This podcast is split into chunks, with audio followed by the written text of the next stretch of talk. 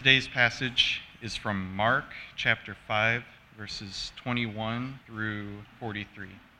And when Jesus had crossed again in the boat to the other side, a great crowd gathered about him, and he was beside the sea. Then came one of the rulers of the synagogue, Jairus by name, and seeing him, he fell at his feet and implored him earnestly, saying, My little daughter is at the point of death. Come and lay your hands on her, so that she may be made well and live. And he went with him. And a great crowd followed him and thronged about him. And there was a woman who had a discharge of blood for twelve years, who had suffered much under many physicians, and had spent all that she had, and was no but better, but rather grew worse. She had heard the reports about Jesus, and came up behind him in the crowd, and touched his garment. For she said, If I touch even his garments, I will be made well. And immediately the flow of blood dried up, and she felt in her body that she was healed of her disease. And Jesus, perceiving in himself that power had gone out from him, immediately turned about in the crowd and said, Who touched my garments? And his disciples said to him, You see the crowd pressing around you, and yet you say, Who touched me? And he looked around to see who had done it. But the woman, knowing what had happened to her, came in fear and trembling and fell down before him and told him the whole truth. And he said to her, Daughter, your faith has made you well. Go in peace and be healed of your disease.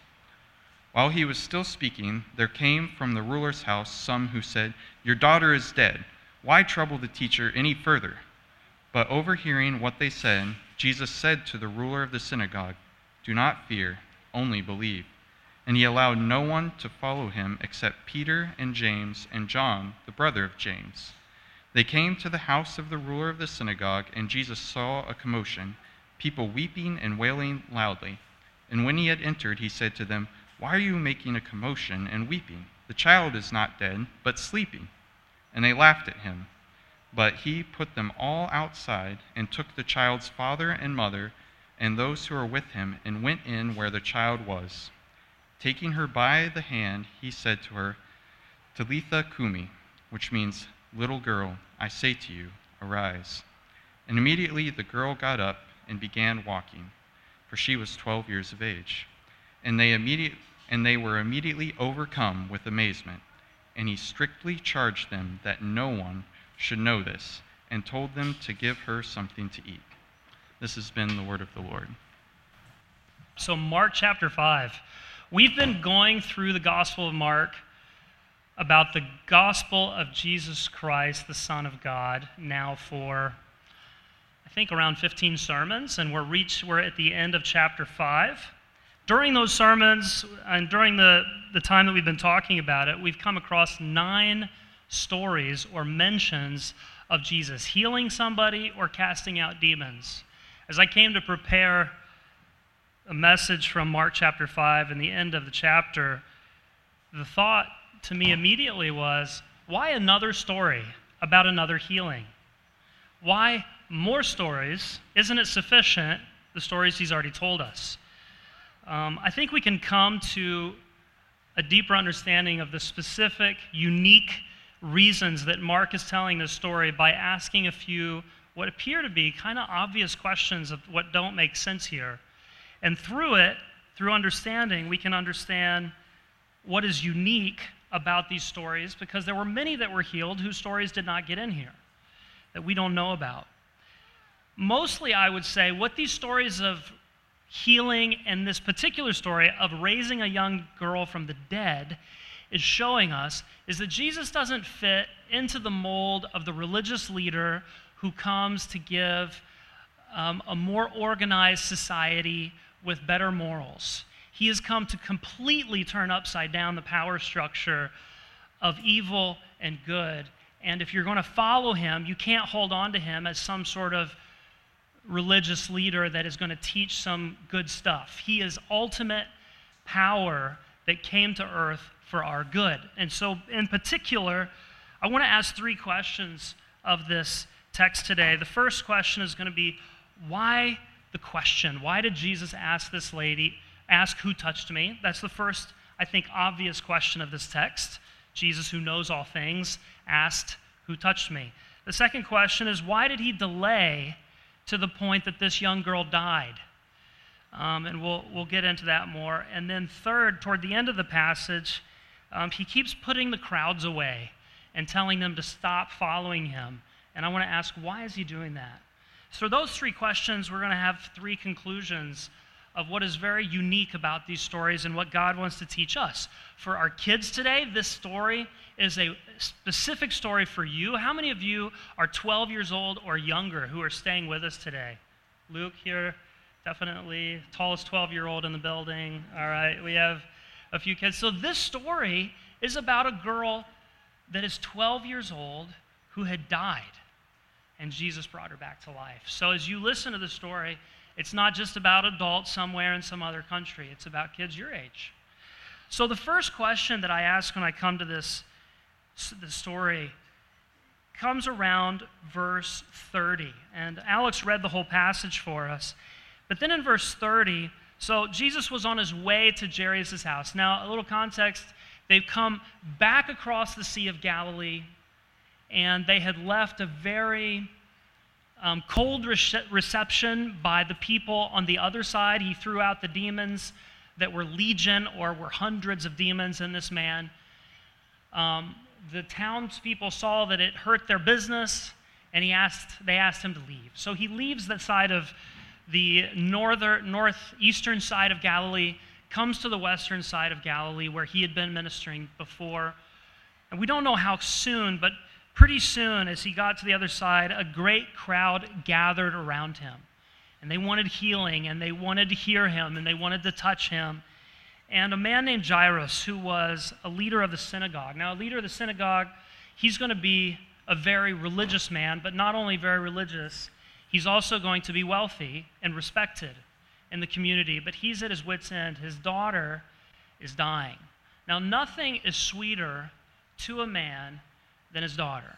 And if anything softens the crusty, ragged edges of men, it's their little daughters who come into this world and totally turn them soft. So you can imagine this man's 12 year old daughter is dying and he is frantic that Jesus come and heal her. So Jesus says he'll go with him, and he was very reasonably, probably only a few houses or blocks away from Jairus' Jairus' house. It's not a big town, and um, the amount that he had, the, the distance he had to go wasn't great. On the way, the crowd is gathering around him, and he stops in the middle of the crowd, and he asks this question in verse 30 Who touched my garments? Now, in verse 32, now the disciples in verse 31 were also confused about why he would ask this because evidently many people were touching him. But you'll see in verse 28, the re- or 29, or 28, the reason. Um, where, where, where am I going to find that? All right.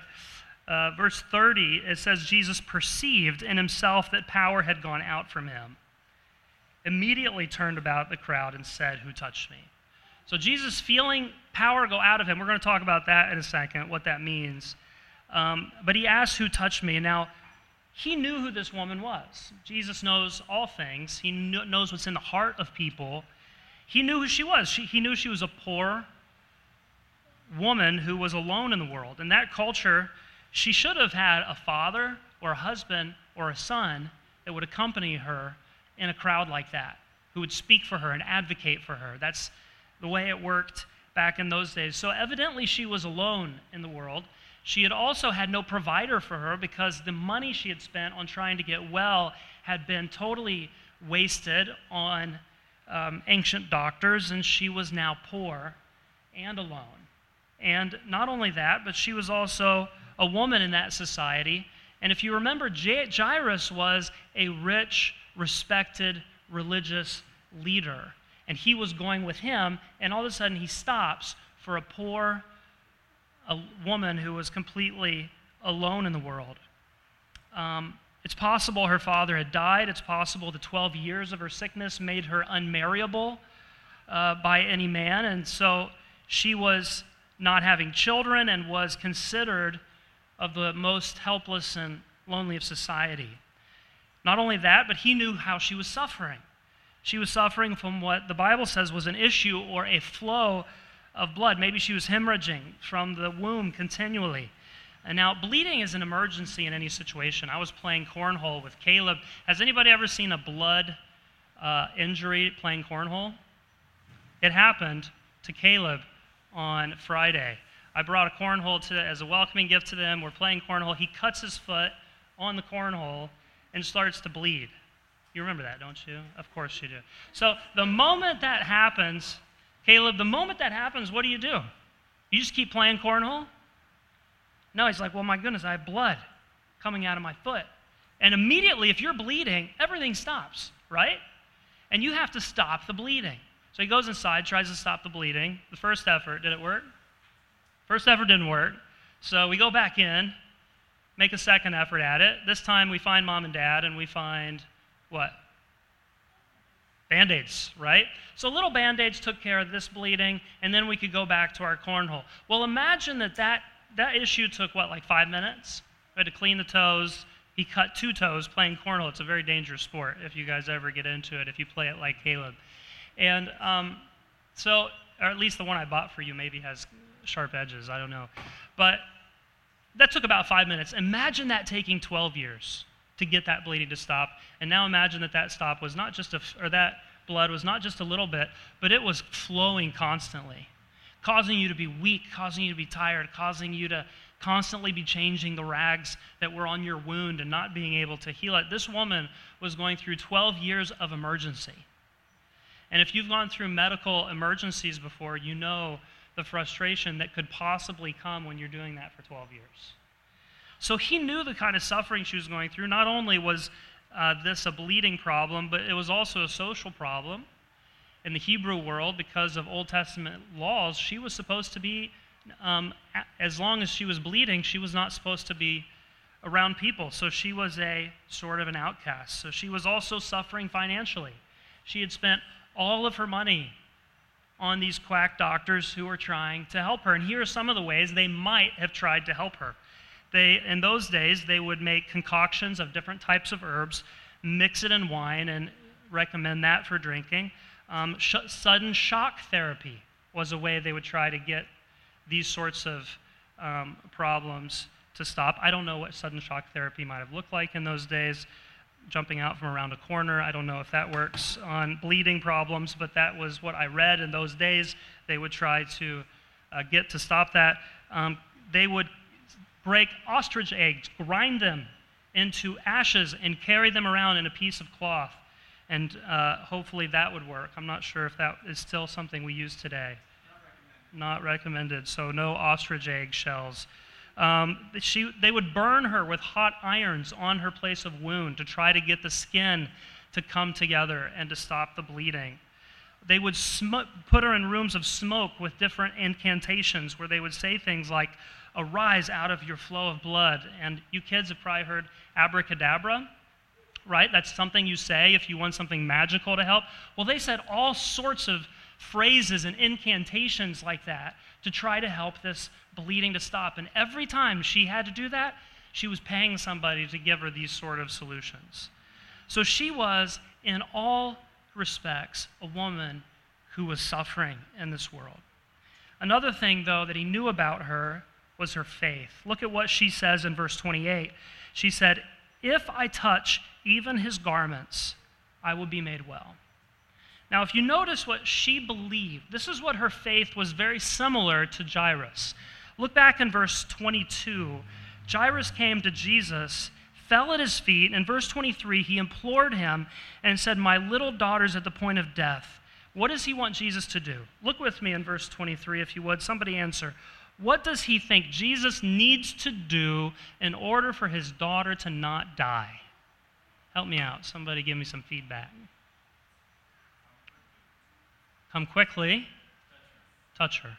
Lay your hand on her. This is similar to what the, this woman thought. She thought, if I touch him. So they believe that there is some touch. This is a bit of superstition in those days that if, and of course the stories had been going around that Jesus was healing people, and often he would heal them by touching them. But this is why I think Jesus stopped and spoke specifically to this woman who touched him. And I'll give you the reason, and then I'll give you some reasons I think that. Jesus would not allow this woman to remain anonymous and superstitious. He was pulling her into a relationship with him so that she would know one thing transformational power is available by faith alone in Jesus alone, the Word of God. Now, she could have easily touched him, been healed from that problem, and left and never known Jesus, never had a con- connection with him, and never a relationship with him. Now, they had other superstitions. You'll remember during that day, if you touched this certain pool of Siloam during a certain moment when an angel would come down and touch it, you could be healed. You don't need a relationship with that water to be healed, you just need to touch it. So that's what she She wasn't looking for a relationship with Jesus. She was looking desperately to be touched and to be healed. But Jesus, knowing her real need, knew she needed to understand that the power was in the person of Jesus, who is the very Word of God. I'll give you a few verses um, that, that go along with this. Um, I will wait for the Lord. My soul waits, says Psalm 130. In his word, I have hope. My soul waits for the Lord more than watchmen for the morning. To contrast this to a Roman centurion, Matthew chapter 5, or Matthew 8, a Roman centurion who was not a Jew, who had not read that psalm that I just read to you, came to Jesus and wanted his servant to be healed. And do you remember what Jesus said? He said, I will go with you. And what did, what did the Roman centurion say? Does anybody remember? Cindy? Just say the word. He said, you, You're busy. All you have to do is say the word, and my servant will be healed. And Jesus' response from that was that I have never seen such faith, even in Israel. And he spoke the word without touching the servant, and that servant was healed. So, the reason that I believe Jesus particularly stopped and spoke to that woman and asked who touched him and had that conversation with him is so he could get to verse 34, where he says to her daughter, Your faith has made you well. Not a superstitious touch, um, not an inanimate energy that came from me into you, but your faith in the object of your faith, the person of Jesus, has made you well. Be healed of your disease. So he speaks. You, you see what he does here? Even though he had already touched her and let her be healed, even when we come to Jesus with our misunderstandings, he will still heal, but he corrects it. And through his word says, Be healed with his word. So, some application for that. I don't know what you're suffering today. Maybe you're generally tired of something you're dealing with. Maybe you're lonely, um, like this woman was. Maybe you're having financial struggles um, the way that this woman was, and you've spent all of your earnings on something. Um, maybe it's a health problem that you're going through, a relationship problem, a marriage problem, a soul problem, depression and discouragement. So, where do we find help? In our generation, we often go to spirituality and meditation we look for answers in psychology. And generally, as Protestant Christians, if that fits you today, we try harder, we push harder, and we fight more. And we think, if I'll just do this, then I'll find healing. I want, to, I want you to consider what help is in faith, surrendering to God's word. In our church, we have two emphasis, emphases this year, emphases this year discipleship, so going deeper, the word, the gospel going deeper into our lives, and outreach, the gospel going, extending and going further out. Here's what I want to, here's where I think one application is. In our discipleship, I just, I think that this passage, this story can encourage us that in our relationships, in our marriages, as we talk with one another, and in our, um, it's the Word of God that is going to bring healing and bring help to our lives, that will deepen the gospel's impact, and we should keep doing that. Um, maybe we should do it more, but we should for sure keep among each other, letting the Word of God heal us and looking for His Word. Secondly, in our outreach, um, I want to pray by the end of this year that we as a church start seeing unbelievers doing regular Bible studies in God's Word with those of us in a, in a church, in our church. Um, that may be happening here and there as we open God's Word and speak it to people we work with, and that's very important, or people we go to school with. Um, I do that every week. Jerry and I were sharing if you want to share the gospel and open the Bible with somebody, go to the university. Within 10, 20 minutes, you're going to be sharing the gospel with somebody. But this extended getting in the Word of God with people who don't know it and who don't yet believe it is what will be the power of God to make transformational change in people around us. So, as a church, I think that one way we could apply this is say there are people who have superstitious ideas about the Bible, superstitious ideas about Jesus, the prophet, or Jesus the healer, or Jesus, even the Son of God, but they don't know him. And if we can get them in His Word this year, His Word has the power to transform. So, as a, as a body, let's begin to pray that this year, before the end of the year, this will be happening in multiple relationships and groups that we'll be studying and reading God's Word with unbelievers. And we cannot think that it's not possible that nobody who's not already a believer would want to read God's Word. It's um, interesting that sometimes God causes us to be surprised by who's interested in knowing more about God's Word. I've been praying for a neighbor of mine, and I've been burdened with my unbelief about what God could do in this neighbor's life. It, home is a visible uh, problem, I would say. Their marriage is a visible problem to the whole neighborhood. And I began to pray, Lord, I have to admit, I have a lack of belief that you can really work a work of grace in these people's lives. Maybe you have neighbors or friends like this. We can begin to pray like that together. He came up to me just this week and say, "Hey, you're a minister, right?" And I was like, "Yeah." I was like, "I'd like to come to your church." I didn't expect him to say that. He's not here today. Hopefully, he'll come soon, and you all can love him and bring him in. But what's going to make the difference in his life if we can get him and anyone else to really know Christ through his word, it'll change their lives. So that's that's the I think the answer. Jesus wanted to pull her away from her superstition into a relationship with him, the word of God. Second question that comes to my mind, if you keep reading verse 35, while he was still speaking, there came from the ruler's house some who said, Your daughter is dead. Why trouble the teacher any further? You can imagine the emotion that this man felt at this moment. He's probably wringing his hands. I don't know what you do when you're stressed. My wife scratches at her thumbs until they're bleeding. Some people wring their hands, some people destroy their own teeth. Um, I don't know what yours is, but this guy was probably doing all of those and more. He was probably shaking, frustrated at how long this was taking. And maybe the closest illustration I have is when um, we're between we're on the way to the airport or we're, we're in an airport and I want to get to check in and my wife wants to stop to get a coffee and I'm just, you guys don't know what I'm talking about unless you're related to me, but that's where I feel that moment of extreme anxiety because I have somewhere I have to be and somebody's delaying me. This guy's daughter is at the point of death. Jesus is delaying to talk to this woman who does not have a chronic, uh, at a, what's the word, urgent situation, she has a chronic situation. David Michael, what do we call this in the medical world? What do we? Well, I'll just give you the answer I'm looking for. Yeah, acute. You, you would also call what Jesus did possible malpractice. Yeah. Yeah, which could be malpractice.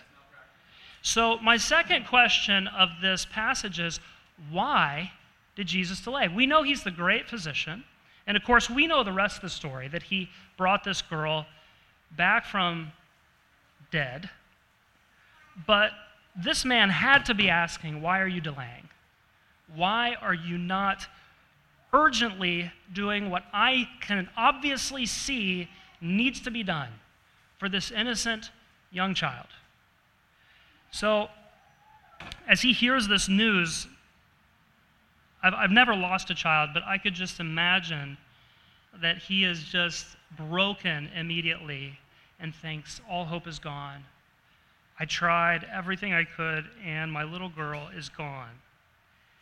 So, this man in the crowd believed, though, that Jesus had power to heal her, but they did not believe that he could bring her back from the dead. Because as soon as she died, they said, Don't bother the master anymore. She's gone. And once she's gone, no magician can bring her back. So I think the reason that God delayed, that Jesus delayed here is that God allows situations to move from improbable to the impossible in order to show himself strong on our behalf. So God lets situ- this situation move from improbable. It was very improbable that he could heal her, but we see people healed, right? We see medicines that work, but we also see unexplainable things that doctors can't explain. But we've never observed somebody being brought back from the dead despite certain, certain books. But uh, we, we know that when somebody is dead, you pronounce them dead, right? They're no longer with us. And so Jesus knew their need for understanding his power was not that he can do the improbable, but that he can do the impossible. So if you ever face a situation where you ask God for something and you asked, and you asked, and you asked, and he delayed, and delayed, and delayed, take heart, Christian. God does not delay, He does all things at the right time. There are no catastrophic situations for a Christian. A Christian never faces a catastrophic situation.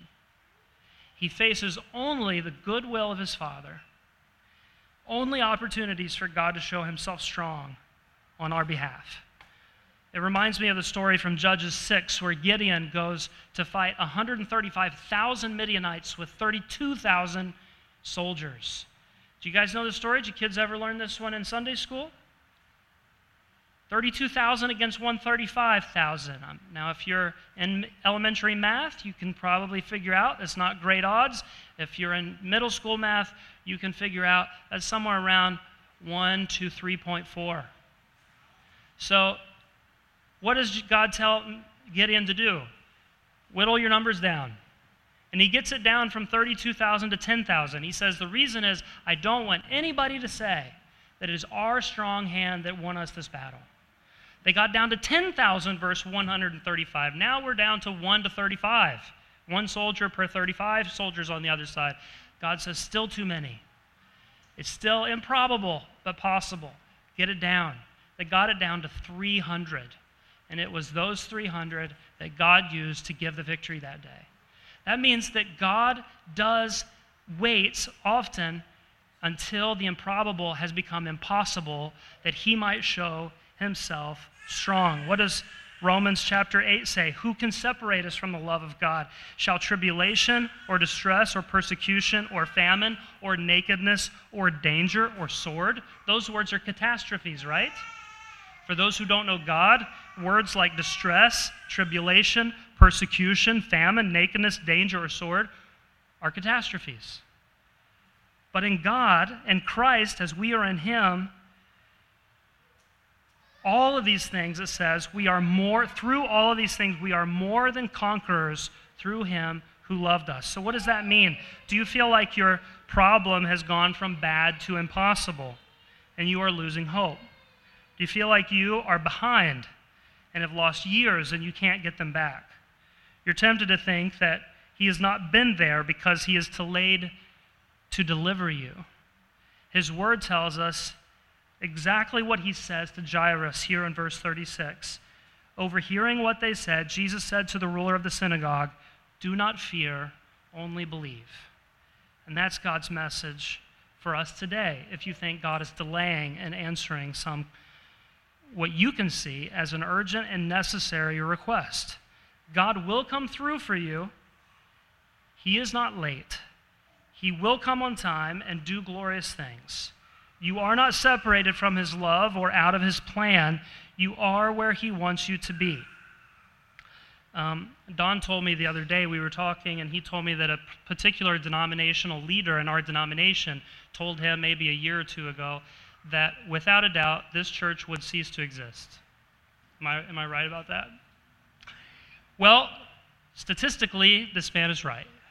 But we serve a God who does the impossible. And he gets us and puts us in impossible places just for this purpose, so he can show himself strong. So, why has he put this church on the east side of this city, where it is not only improbable, but impossible for you to build a church and a congregation and make disciples among a people so hard and difficult? It is possible that God has placed us in this impossible place that he might show himself strong. And that is what our prayer should be Lord, you have put us here for this purpose to show yourself strong. Now we're ready when you're ready. And we're going to keep witnessing, we're going to keep lifting up your word, and we're going to wait as you, in your timing, will do glorious things for your name's sake. Last question that I have of this passage as we keep going in the passage, it says in verse 37 He allowed no one to follow him except Peter, James, and John, the brother of James. So that means his nine other disciples.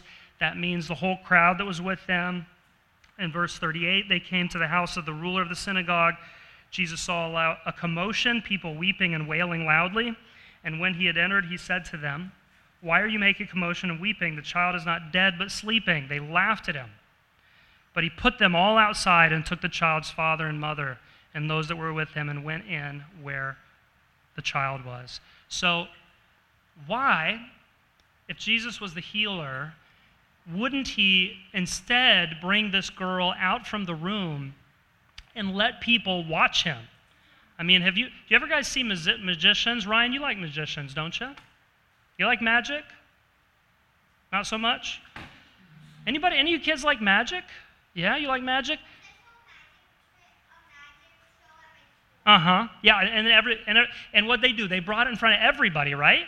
In front of the whole school or in front of the whole class, and they do their tricks in front of everybody. So why didn't Jesus bring this girl out and let everybody see him raise her from the dead? Why does he keep pushing the crowd away? He takes Peter, James, and John and mom and dad with him in the room with the young girl.